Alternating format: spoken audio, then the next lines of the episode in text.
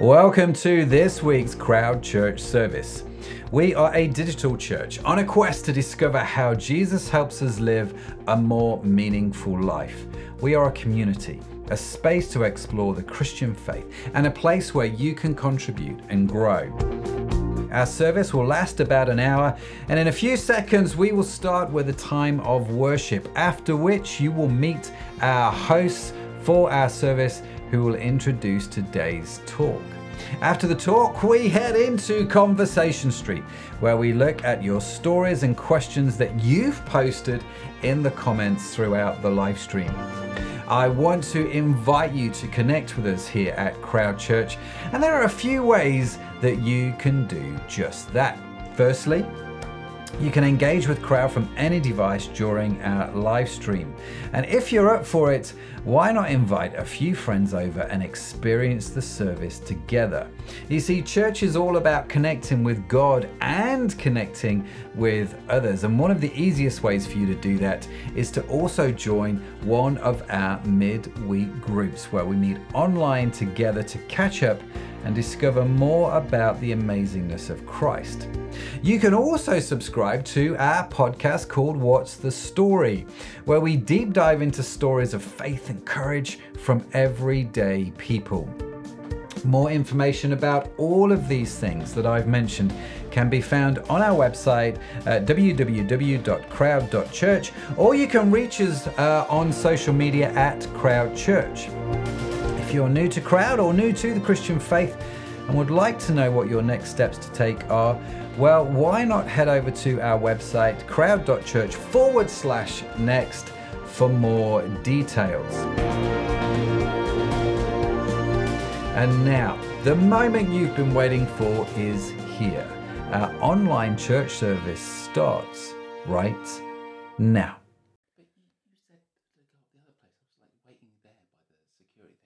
But I said to come round to the back. But, but back of what? But What- but I am said by the van, by the train. I, didn't- I didn't Oh. see that. Oh, we're live. Oh, hello everyone. Welcome to Crowd Church. Um, so today it's me, Dan Orange, and Will Sopwith, normally behind the non-live camera, but you're Very exciting to be on in the live studio. camera today. Yes. Um, we're having to talk about discussions later, so we put that little bit at the beginning to set things up. Little teaser. Yes. um, how you doing, Will? Yeah, all right, all right. Um, Christmas is bearing down on us. Yes. But um, yeah, I like Advent. I Yeah. enjoy Advent. Advent baking. That's what it's all about for me. I like that. I like, Yeah. I like Advent. Advent baking. I'm more of a turkey, a turkey man than a baking You're man. saving yourself for the big day. Yes. No, it's uh, it, it, it's the baking to keep us going. Oh, I see. It's, uh, Yeah. yeah. I most enjoy. Yeah. Yeah. Brilliant. Um, it's great to see everyone joining in. So Matt's having a listen. Uh, Matt's been on the train today. Little busy day out. And um, and Matt Edmondson, I don't think he's been on the train, but has been sawing. I called him earlier. was looking for a file, and all I heard in the background was a circular saw just just cooling down. okay. Nice. So um, I think let's get straight into this talk. Okay. Okay. And who have we got? We got Matt Edmondson, not Anna Kettle. Are you sure? Are you I'm sure. So Okay. um, recently, I've had a bit of a mare with my my files, and I played the wrong talk. This is the right talk, The right talk. but it's not my fault. But the wrong name is on the talk. Got it. So it's Got Matt it. No talking. confusion. This is Matt Edmondson. It's not Anna Kettle. Indeed, it's pretty obvious from the get go. Here we go. If you've got any questions, please um, fire them through Facebook, YouTube, and we'll aim to answer them afterwards. Well, hello, Crowd Church. Now, for those of you that don't know me, my name is Matt, as it will undoubtedly say on the bottom of the screen. Uh, I'm one of the pastors here at Crowd, and today I get to do this talk, which is, well, it's great. And let me tell you, uh, I've found this one challenging to say the least. So let me start by showing you a picture. And here's a simple sketch of a young woman. She's wearing an old fashioned bonnet. Uh, as you can see, uh, you can see she's looking away from the screen. She's kind of got this pearl necklace thing going on. Uh, and if we flesh out this drawing, it could look a little like this. And so here we see her hair is more defined. Uh, the bonnet has been replaced by a slightly more ostentatious hat that's got a feather on it. And it looks like she's wearing a fur coat, but still has a sort of the pearls around her neck. But all is not as it seems. Oh no. How you have interpreted this image that I've just shown you here is based entirely on the first image that you saw, this one here. What if I told you that this is actually an image of an old woman, not a young one? And this is not an existential observation uh, about the anti aging rhetoric that mars our society, but it's actually a genuine statement. What if this picture was of an older woman? To see what I mean, let's look at this image. Now, let's look at these side by side because you can see here this is a sketch, a very rough sketch of an older lady with rather, rather a large nose, looking sort of down, looking sort of rather forlorn. And if I put that next to that image that you see, you can see in that image the older woman, not just the younger one. Now, this is an example from Stephen Covey's book, The Seven Habits of Highly Effective People. And the, the bottom line here is how you interpret the image, how you interpret the main image, is based entirely on the image that you saw first. If I show you the picture of the older woman first, you see the older woman in the main image. If I show you the young picture first, like I did, you see the younger woman in the image.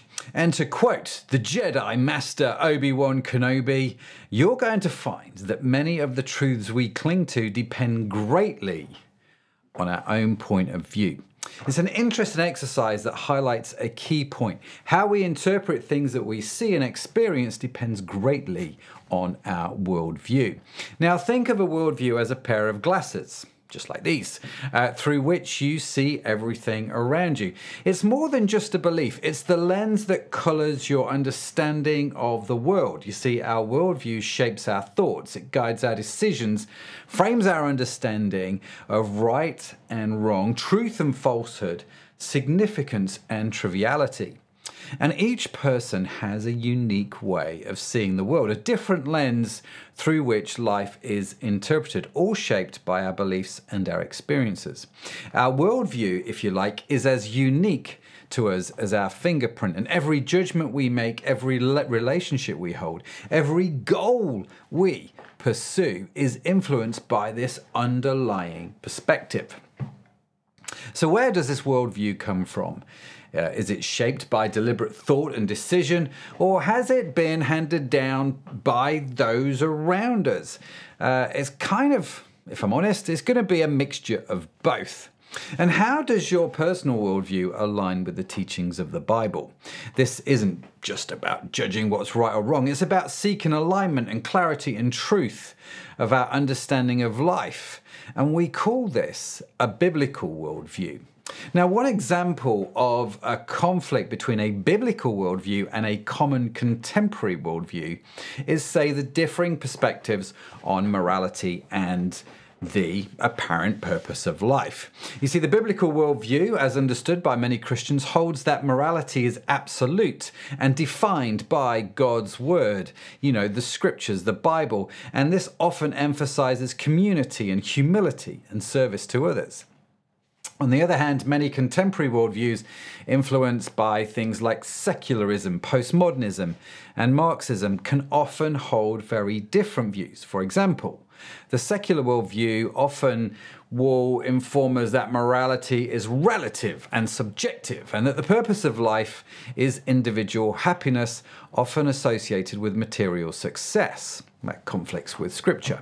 Postmodernism, with its sort of skepticism towards grand narratives and absolute truths, can conflict with the biblical worldview of absolute moral truth. Now, Marxism, with its materialistic and class based analysis of society, can conflict with the biblical emphasis on spiritual matters and individual moral responsibility. These are you know, sweeping generalizations I appreciate, but these differing worldviews can lead to conflicts in various areas of life, whether it's ethics, politics, personal lifestyle choices, uh, such as, say, sexual morality or abortion, and the pursuit of material wealth. They can be viewed very differently depending on your worldview. And we live in a world where the external pressures of societal norms and expectations are constantly constantly at play. And these forces can be so powerful that exploring a faith perspective, a biblical worldview, might feel like defying the very fabric of the secular viewpoints we're surrounded by. So, standing for a biblical worldview isn't just met with well, it's just not, it really is. It met with adoration and praise, but often ridicule and anger. And this is not a new thing. It's kind of been going on since ancient times, as we will see in this week's section from the book of Acts. So let's read, shall we? As Paul was about to be brought into the barracks, he said to the tribune, May I say something to you? And he said, Do you know Greek? Are you not the Egyptian then who stirred up the revolt and led the 4,000 men of the assassins out into the wilderness? Uh, that wasn't Paul, but it sounds like a very fascinating story. I mean, there's so much we can learn from just this opening verse. So, to bring you up to speed from last week, Paul was being beaten to death by a crowd of people that weren't that chuffed with him and his biblical worldview. The tribune had come and intervened with some soldiers uh, and was offered a variety of claims by the crowd as to Paul's identity. Now, the crowd is very anti Paul's worldview, which is, I would call, a Christ centered worldview, a biblical worldview, to the point, like I say, where they want to kill him. So, Paul, knowing that the tribune will have the wrong idea about him and appreciates uh, appreciating the worldview of the Tribune, starts by asking a question. And that question changes everything. You see, Asking questions is such a powerful tool in a world pretty much hell bent on making statements louder and louder and louder as a way to prove their worldview is right. Be curious, ask questions. I think most of the time this is a great starting point. This is what we learn from Paul. You see, for example, people will often say to me, uh, often tell me, often make the statement that science has disproved Christianity or that Christianity is just a fairy tale. It's a common worldview. And you see, I could, in response, I could make statements like, no, it hasn't, which will quickly fall into the pantomime of, oh, yes, it has, oh, no, it hasn't. Maybe a better way is simply to ask questions. Questions like, well, in what way has science disproved Christianity? Or, well, if that's true, how do you account for top scientists who have a strong Christian faith? But it's not just a question that Paul asks in this passage, it's how Paul asks the question.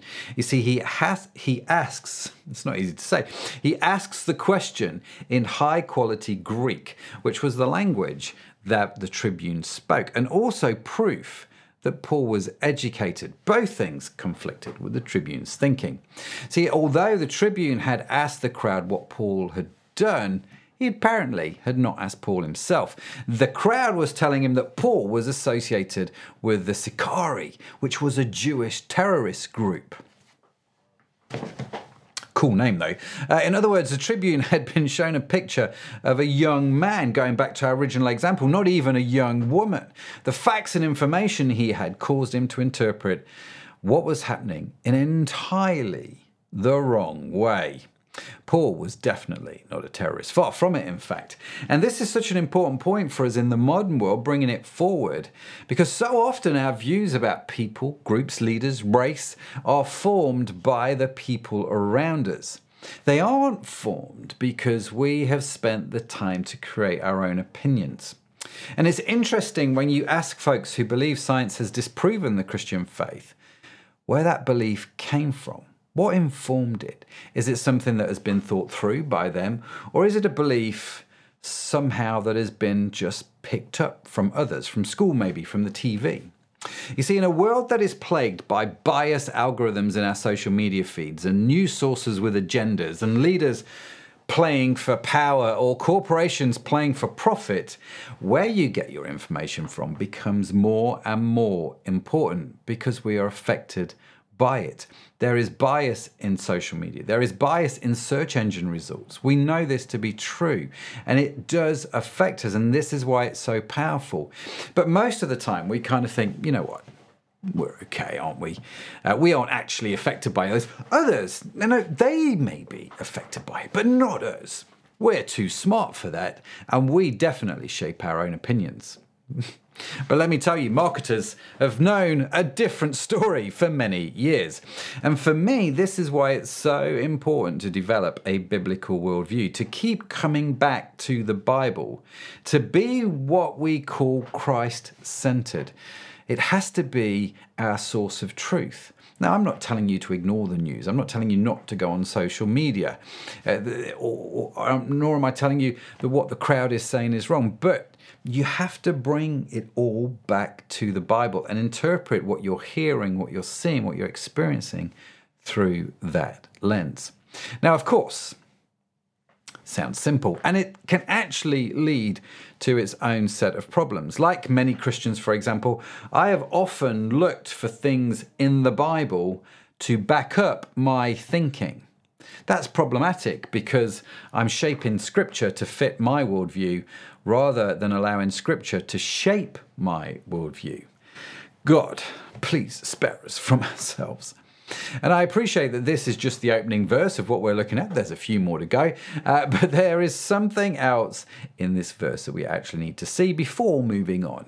And that is this the tribune is actually insult, insulting Paul here, a subtlety we miss in the text in the modern world by associating him with Egypt uh, the tribune has insulted him. You see, Egypt was once this sort of great empire, but now it was amongst the most oppressed sort of provinces in Rome's empire. So Greeks, Romans, and Jews typically regarded Egyptians as uneducated and backward.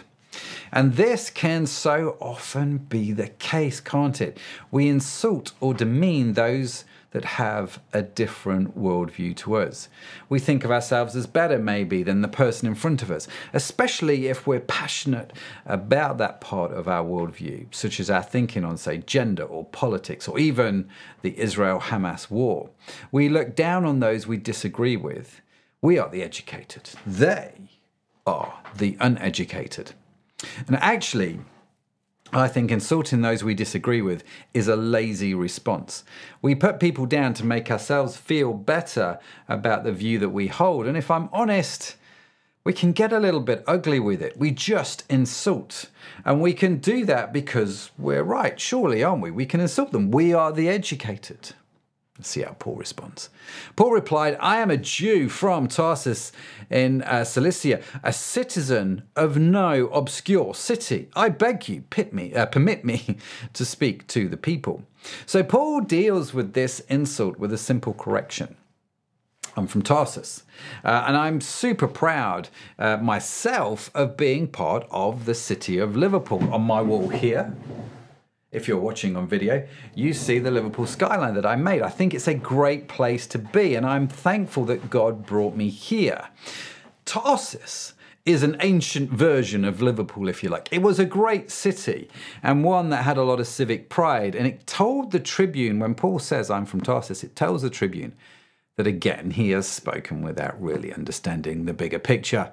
Now, if it was me talking to the Tribune, I would most likely get drawn into the fact he'd just insulted me. I would probably feel anger rising up inside of me, and there would be a great need welling within my soul to put him straight. But Paul, it seems, doesn't do that. He keeps the issue the issue, he keeps on mission, and he turns to address the crowd. So when the tribune had given him permission, Paul, standing on the steps, motioned with his hands to the people. And when there was a great hush, he addressed them in the Hebrew language, saying, Brothers and fathers, hear the defense that I now make before you. And when they heard that he was addressing them in the Hebrew language, they became even more quiet. So much in these verses. Paul is willing to speak to the crowd that has just assaulted him. That in itself is pretty priceless. It shows his love for his people. It shows a willingness to forgive and it shows an openness to debate and conversation. Me, don't know if I'd have been as gracious. I probably wanted, would have wanted them locked up for assaulting me. But thankfully, Paul is not like me because this would have been a very different story. so he opens up with the phrase brothers and fathers. Now, this is an interesting phrase. It's both respectful and conciliatory. It's the exact opposite of the tribune's insult. Brothers, you see, emphasizes an ethnic solidarity, uh, solidarity, solidarity. fathers uh, is a respectful title for the elders and people of rank. This is a masterclass on how to deal with not just those who have a different worldview, but those who are even hostile in their worldview. You see, Paul speaks to the crowd in Hebrew, a language that they understand, which is super powerful, let me tell you. I know, for example, that many folks watching uh, the crowd church streams, or maybe you're watching on catch up, maybe you're listening to the podcast. I know that many of you consuming the content are unchurched. So there's no point in me sitting here uh, and talking about something like, I don't know, the sanctification, the sanctification that comes through the atonement. It's language that won't make sense to many. It's even though it's sort of in English, it's not accessible. So what Paul is doing is he's making what he is saying accessible. A lesson we have tried to learn here at Crowd. And because it got that crowd quiet, because it was accessible, they got even more quiet, scripture tells us. They sort of leaned in a little bit further. It was ready to listen. But as we are going to see, it's not that easy to listen well to those we disagree with. We engage in uh, what my mum uh, calls selective hearing. Apparently, I suffer from this, according to my mum. Uh, hearing only what I want to hear, listening for things that will support my worldview or support my arguments. So Paul takes this opportunity to simply tell the crowd his story. See, when it comes to faith and standing for a biblical worldview, sometimes the best thing to do is just tell your story. So Paul did just that after asking questions, after being conciliatory and respectful, and using accessible language, after not getting caught up in the insults or even how badly he was treated, he now has the once hostile crowd at least willing, willing to listen to something. And so Paul takes the opportunity to tell his story. I am a Jew born in Tarsus in Cilicia, but brought up uh, in this city, educated at the feet of Gamaliel, according to the strict manner of the law of our fathers, being zealous for God as all of you are this day. I persecuted this way to the death binding and delivering to prison both men and women, as the high priest and the whole council of elders can bear me witness. From then I received letters to the brothers, and I journeyed toward Damascus to take those also who were there and bring them in bonds to Jerusalem to be punished. Doesn't sound like he was a pretty nice guy. I mean, if you're a Christian, when Paul was like this, you didn't want to be around, really. Uh, he's talking to the crowd about how he used to be like them, how he used to think like they thought, how he was zealous uh, for the things of God, like the crowd was. He had the same worldview that they are having at the moment. But then something happened to Paul to change that worldview. You can sort of feel it coming up in the story, can't you? And he spends the next 17 verses telling them how Jesus met with him and radically changed how he thought about life. He talks about how Jesus called him to live a different life, to walk a different path and to think differently about his place in the world and his calling because, well, that's just what Jesus does. And that's my story too. When I encountered Christ, my worldview radically changed. The way I saw life changed. And as I've studied the Bible over the years, my thinking has continued to be renewed. That's what the Bible talks about. It talks about how your your thinking needs to be renewed, and it has been. Now that doesn't mean that I'm there. It doesn't mean that I'm right. It doesn't mean that I'm perfect, and it doesn't mean that I need to stop being curious. Uh, but I have to be about I have to be curious about the Bible first. That's the basic principle.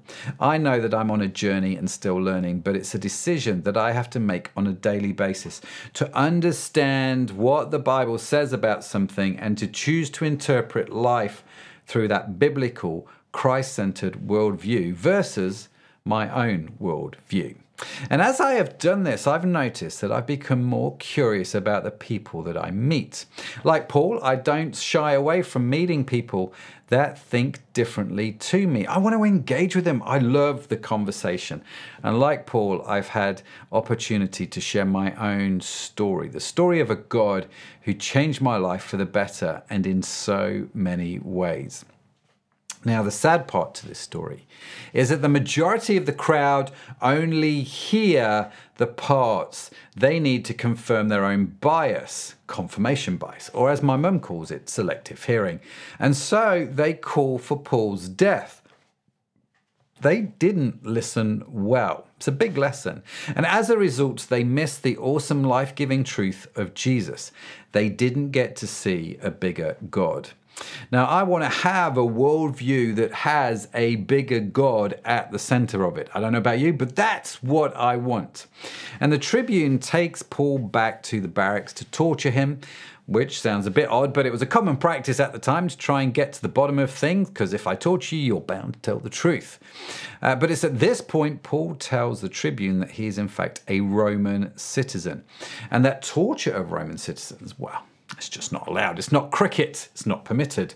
It's a trump card that Paul held until it was needed, and it's needed now. And so next week, we're going to carry on the story from this point. But bringing it back, there is so much to learn from this story about dealing with those that think differently to you, those that have a different worldview and see it differently. I read this story and I can be like the Tribune and go along with what others are saying not really thinking about it, but just kind of go along. Or I can be like the crowd and only hear what I want to hear, be selective in my hearing, but miss the bigger picture, miss the bigger God.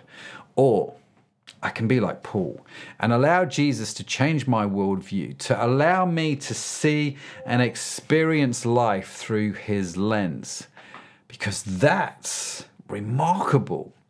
When you have a biblical worldview, everything changes. You see, you're not surprised by what's going on in the world. We pray for a better world, but our hope is not in political leaders, it's in Jesus. A biblical worldview is based on a certain and sure hope, an eternal hope. And that hope, that understanding, well, it reframes how I see and experience the world every day. I get to see a bigger God. And my prayer for me and for you is that we get to see a bigger God every day. So let me end with this question How can you develop a biblical worldview, one that is very Christ centered? Or do you even want to develop a biblical worldview? Write your answers in the comments, ready for the guys in Conversation Street. But that's it from me. Thanks for listening.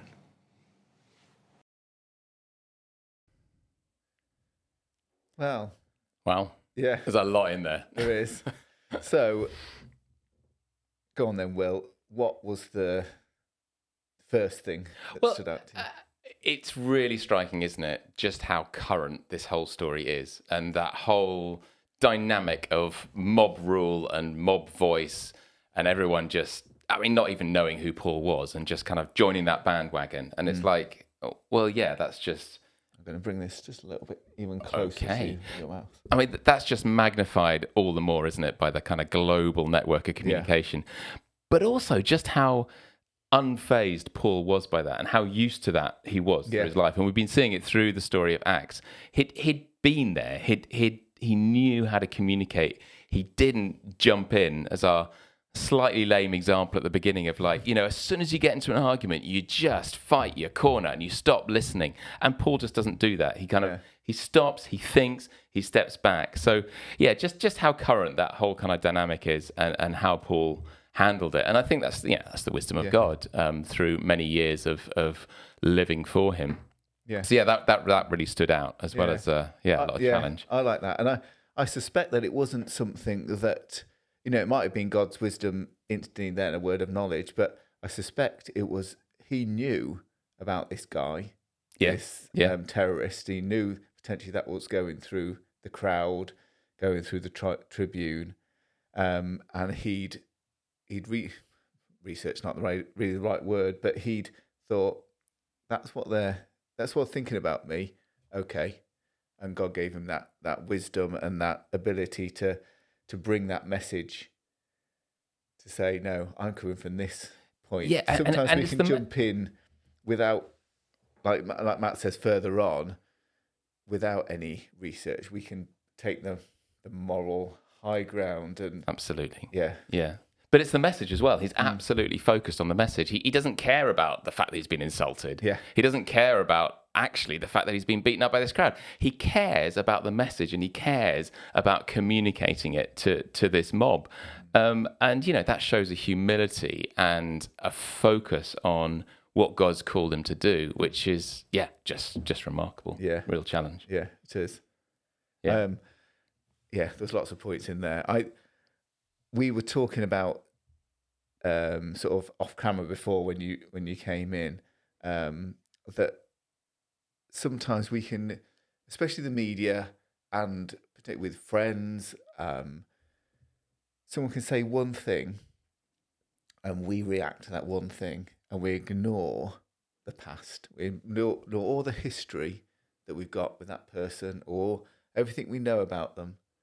And the media does it as well, doesn't Yeah, it? You yeah. know, one, So- one statement, and we ignore the rest. And it, it, the reason I'm saying that it takes me a bit to where Matt said about we can we can try and find one verse in the Bible that that just meets what we're trying to get across Yeah, yeah. without going, well, no, the Bible you have to take as a whole. It should all add up. Yeah. Should- and again, we're, we're more interested in our personal Mm. Journey or view Yeah. or opinion than Yeah. actually, yeah, taking the Yeah. the Bible. I, I've, there's a couple of um, uh, shows I've been watching recently uh, streamed, and, and and in it are these kind of, and you know, the, the story's hinged on this, but it's people who are responding emotionally to each other, getting their under the end of the stick, and it kind of, you know, the drama kind of creates, and and I just look at it, and go, ah, and and it's kind of is, is this just part of our generation? This kind of snowflake is like, oh, I'm offended and easy offense. And then I look at my street WhatsApp, to be honest, and, and I think, no, no, this is just a human condition. This is nothing generational. How quick people are to take offense, how quick people can be, and we can all be to to, to stand on opinion and just actually fight. And and I just think, you know, just just with that moment of stepping back, just like Paul did uh, in this story, just taking a breath and just thinking about a slightly wider picture, um, you know, it, it makes all the difference. There's a, a fantastic verse in uh, Proverbs 15 which says, A soft answer turns away much anger. Yeah. And, uh, and, and that's something I, I, I remember being modelled by my grandfather and my dad actually on the on the couple of times they were stopped by the police for a start. And instead of like the window goes down and like, ah, you know, fighting their corner, just saying, I'm really sorry, I was going a bit fast. And it just completely takes the wind out the sails of whoever's about to, you know, lean through the window and, and, and uh, tear a strip off them.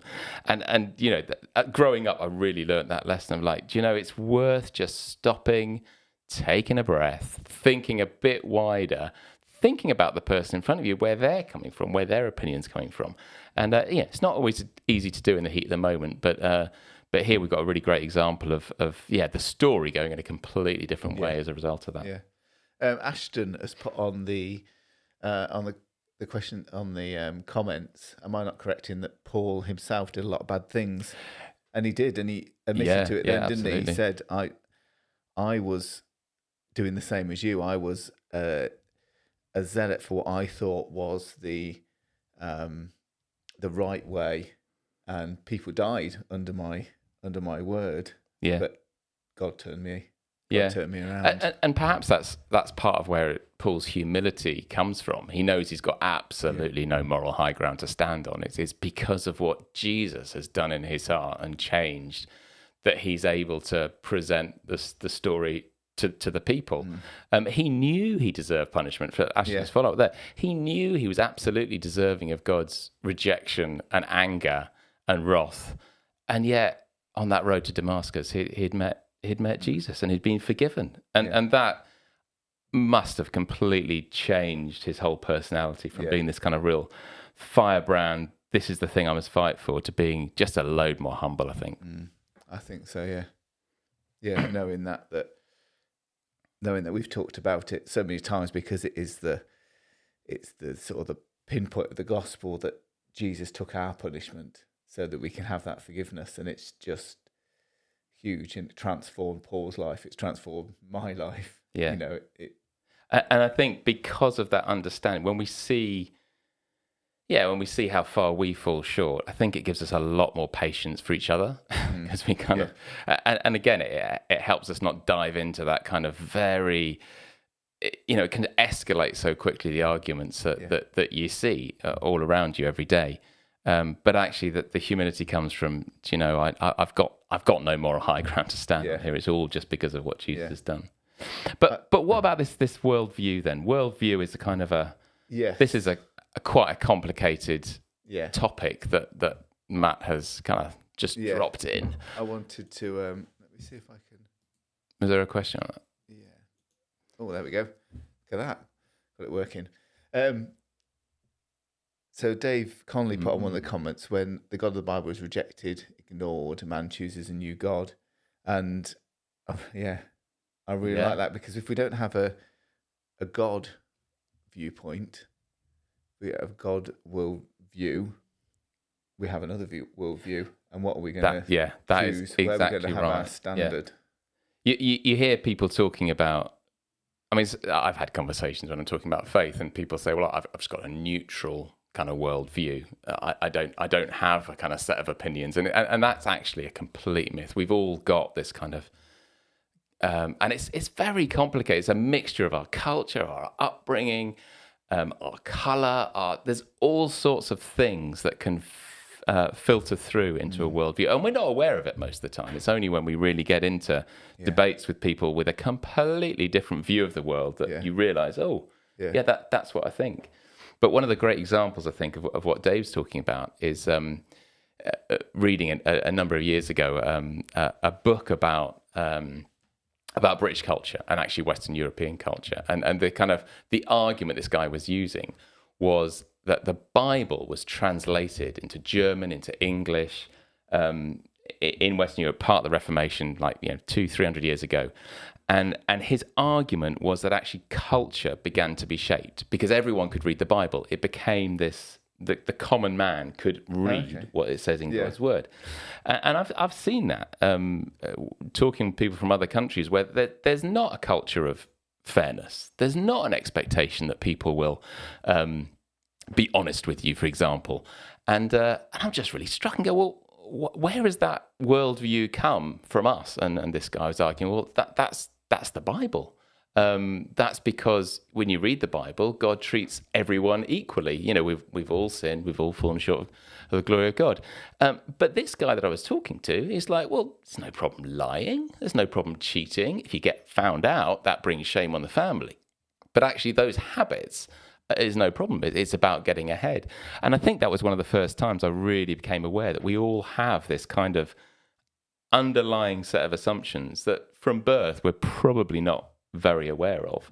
Um, but I think the Bible absolutely has got. Uh, yeah, has, has. I'm so thankful actually for our system of law, for democracy, for all this kind of this expectation people have of being treated fairly. That that doesn't just come from nowhere, No. and actually that's not a common experience for many Yeah. people in, in, in lots of other places. So I, I really do see a kind of a biblical Yeah. ground in and I think yeah, and um, I always think, well, where do we? If we didn't have that, where would we have a standard? Where would we know yeah, yeah, where we're heading? I I wrote down um, in court, and I think you, you sort of alluded to it then that you put your hand on the Bible, don't you, and say, Yeah. "I'm going to tell Yeah. the truth, yeah.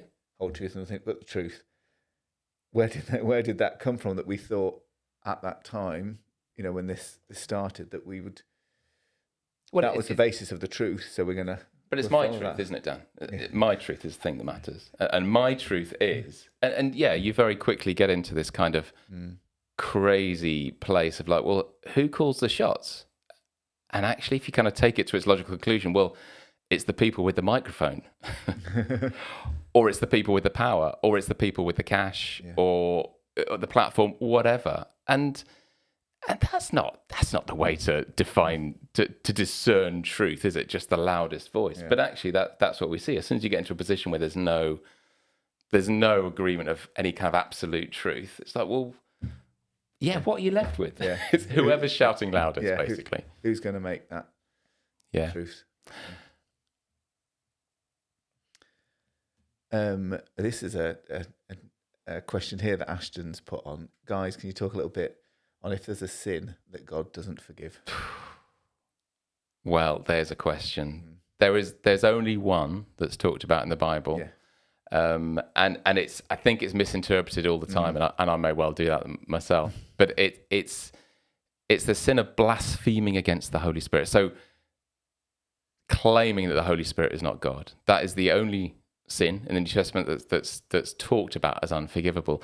But the reason that is is because it's a complete denial of Jesus' ability to save us. So in a sense, it's like, well, if if you deny that, then well, you're never going to accept God's forgiveness. Mm. So it's not so much God wouldn't forgive you if you asked. It's like, well, you're never going to ask forgiveness if you're Yeah. if you're going completely against what the Holy Spirit does and You're says not in, your life. place to ever. Yeah. You're not in a place to ask God forgiveness. So, yeah, it's a tricky one. I, to be honest, no. I mean, a, a short answer, no. There's nothing that God cannot forgive. And I mean, yeah, I don't know whether you wanted to share your, no, your I, but yeah, yeah, I would say that, yeah, the same thing. yeah, Um, I, I mentioned it um, two weeks ago. So I've just this been this week has been a bit of a roller coaster week for me. So I on Thursday I led the funeral of my grandma who died. She was 101, um, and yeah, like I said, I mentioned it two weeks ago that that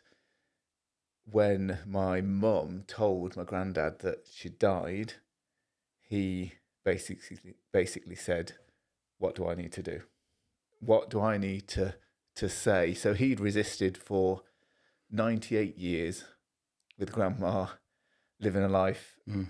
for God, and he'd, for whatever reason, um, he'd seen.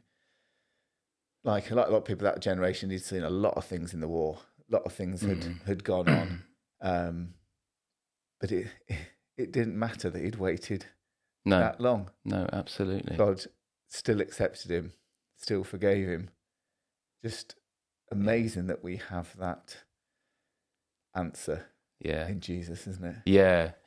There's this fantastic story that Jesus tells, uh, this parable of this landowner, this vineyard owner, going out to the market first thing in the morning as the sun's coming up, and um, and I, and I've seen this actually in Tunisia. This is how people work. You go to the street corner, uh, and the the tradespeople or the people who want to work are sat on the pavement waiting for someone to come along and hire them, basically.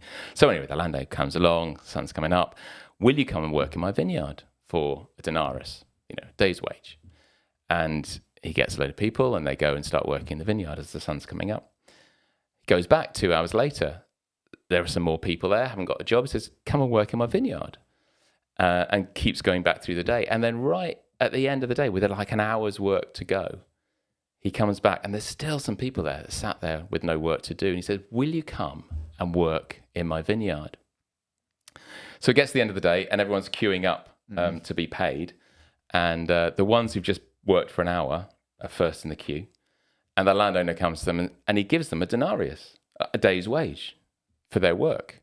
And the guys at the back are going, Oh, this is great. I've been here since six o'clock. I've worked through the day. I've taken the, you know, I've taken the bulk of the labor through the, through the hot sun and everything else. I'm going to get a bucket load here. And he gives the same amount of money to every single worker. And the guys at the back start complaining and say, But wait a minute, I've, I've done all the work. And he said, You agreed to work for me for a day's wage, and that's what I've given you. What I do with my money is entirely my business. And uh, I remember telling that story to someone um, years and years ago, and, and their response was immediately what the crowd would have been. It's like, well, that's not fair. it's not fair. And it's like, that is the amazing grace of God. It is not fair. If it was fair, your granddad wouldn't have a hope. No. It's like, I'm sorry, t- I, 98. I wouldn't have a hope. that, that, that is too late. And none of us would have a hope. But the fact that, you know, even just in the in the twilight of life, God would the forgiveness, the offer of forgiveness is exactly the same. That's Yeah. amazing. And I think that's, I think that really sums up this biblical worldview because that's not a uh, current worldview. No, no, that's it's not a cultural word. No, it's all. not. You want No. you want the fair. Yeah, yeah, Yeah. exactly. And I, I liked um, Matt just said this right at the end. He said we can miss the bigger God. Mm, We can, if we live our life without basing it on His principles, His His laws, hi- all that He's shown us, we can miss out. It, and I've I've written down here miracles. If we see God as the God of the Bible and what He's done, well, we can expect miracles, can't we? We can expect the supernatural mm, because it's there. We Mm. can see His creation. We get to partake so much more in all that He's got for us. yeah. Yeah, I think expectation is really, really important. Actually, and this is something I was thinking of as as, as Matt was talking. That what our world, our worldview gives us is an expectation of how things will be, in a sense. And and when I when I first understood about Jesus' offer of forgiveness and, and grace, um, my expectation changed. My expectation of how people responded to me or, or, or what life was going to be like changed because I had that perspective that actually God loved me, loved me enough to die for me, forgive my sins, whatever I had done. And that acceptance completely transformed my life because every situation I had a kind of an expectation almost of acceptance, which gave me a lot more confidence in in career, in my studies, in my relationships, because there was a security of this is what God says about me. And that's a really good example of, of, of what Matt said at the end of like, how do you develop this biblical worldview? Well, it's it's understanding what the Bible says and, and and and and those pictures in the Bible of the fact that I was a child of God and accepted um, totally changed the way then I live my life. Yeah. And it can be as simple as that. And again, you, you're not really aware of it. And then maybe years later you go, well, what, why, why am I expecting people to? Because sometimes people don't. why why am I expecting people to give me a fair hearing or to, um, to to care about what I think? And it's like, well, because that's that's what I know God does. Yeah. And so sometimes you, you, you don't get that and you realize, oh, that's a worldview that's grown up. I didn't always think like that. That ha- that changed at some point. And that's what that's what worldview is about. It it kind of it becomes so much part of our experience, our understanding, our perception, our interpretation of everything that we we don't notice it anymore. And and you know that's a really great challenge from Matt to get to that point mm. with God's truth that it's so kind of just ingrained in us that, that we're no longer really Yeah. aware of it being a Yeah. you know a, a thing. It's just part of us. Yeah, absolutely. I think that'd be my my prayer this week that that us that you you guys listening, people that listening on um, sort of that a rerun of this that you get to know a bit more of God's view Mm. for you. Mm. Isn't it great that he Mm. has he he knows about us and Yeah. has a plan for Yeah. us. Yeah. Um, next week, because we're running out of time here, um, Sharon. Oh, actually, ref- has Sharon finished her talk? um, so yeah, Sharon will be talking next week, taking this on to the next bit of next, acts. next bit of Mhm. acts. Fantastic. You I left know. it on a cliffhanger there, Matt. Yeah. Good. A good cliffhanger. What happens? What next? happened next? Tune in next Yeah. week to find out. Yeah. Brilliant.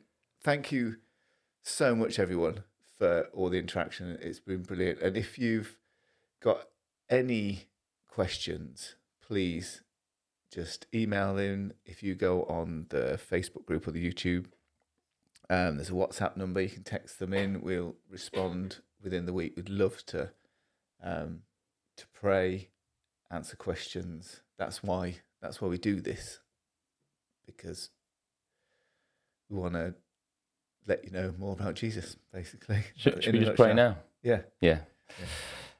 Yeah, Jesus, I thank you for the offer of life, the offer of fullness of life, the offer of your grace and your forgiveness. And I thank you that that really transforms everything. And I pray, help us all to take a breath, not to dive in and defend our position, but just to try and listen for your voice, to know a little bit more of what you say about a situation. Lord, that's that's what walking in prayer is. It's it's asking those questions that, that Matt has challenged us to. It's it's asking questions back of you and saying, Jesus, what is going on in this situation? Lord, would we all grow in that understanding and knowledge, I pray. And to know your peace in that journey, Lord. Amen. Amen. Well, guys, have a great week. And um, Thanks, Matt. Great talk. yeah. Lots to yeah, lots to digest. We'll see you all next week. All right. Bye bye. Thank you so much for joining us here on Crowd Church. Now, if you are watching on YouTube, make sure you hit the subscribe button as well as that little tiny bell notification to get notified the next time we are live. And of course, if you are listening to the podcast, uh, the live stream podcast, make sure you also hit the follow button. Now, by smashing the like button on YouTube or writing a review on your podcast platform. It helps us reach more people with the message that Jesus really does help us live a more meaningful and purposeful life. So if you haven't done so already, be sure to check out our website www.crowd.church where you can learn more about us as a church, more about the Christian faith, and also how to connect into our church community. It has been awesome to connect with you, and you are awesome. It's just a burden you have to bear, and hopefully, we'll see you next time. That's it from us. God bless you. Bye for now.